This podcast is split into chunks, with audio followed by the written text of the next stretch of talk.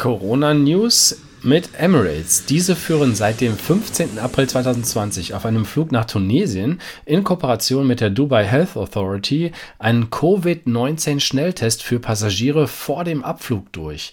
Emirates ist damit die erste Fluggesellschaft mit einem Blutschnelltest, bei dem die Ergebnisse bereits innerhalb von 10 Minuten vorliegen. Aus Gesundheits- und Sicherheitsgründen hat Emirates sein Serviceprogramm während des Fluges angepasst.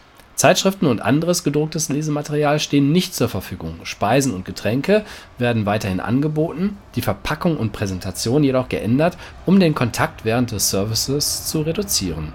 Handgepäck wird derzeit auf Flügen nicht akzeptiert, die an Bord erlaubten Gegenstände beschränken sich auf Laptops, Handtaschen, Aktenkoffer oder Babyartikel.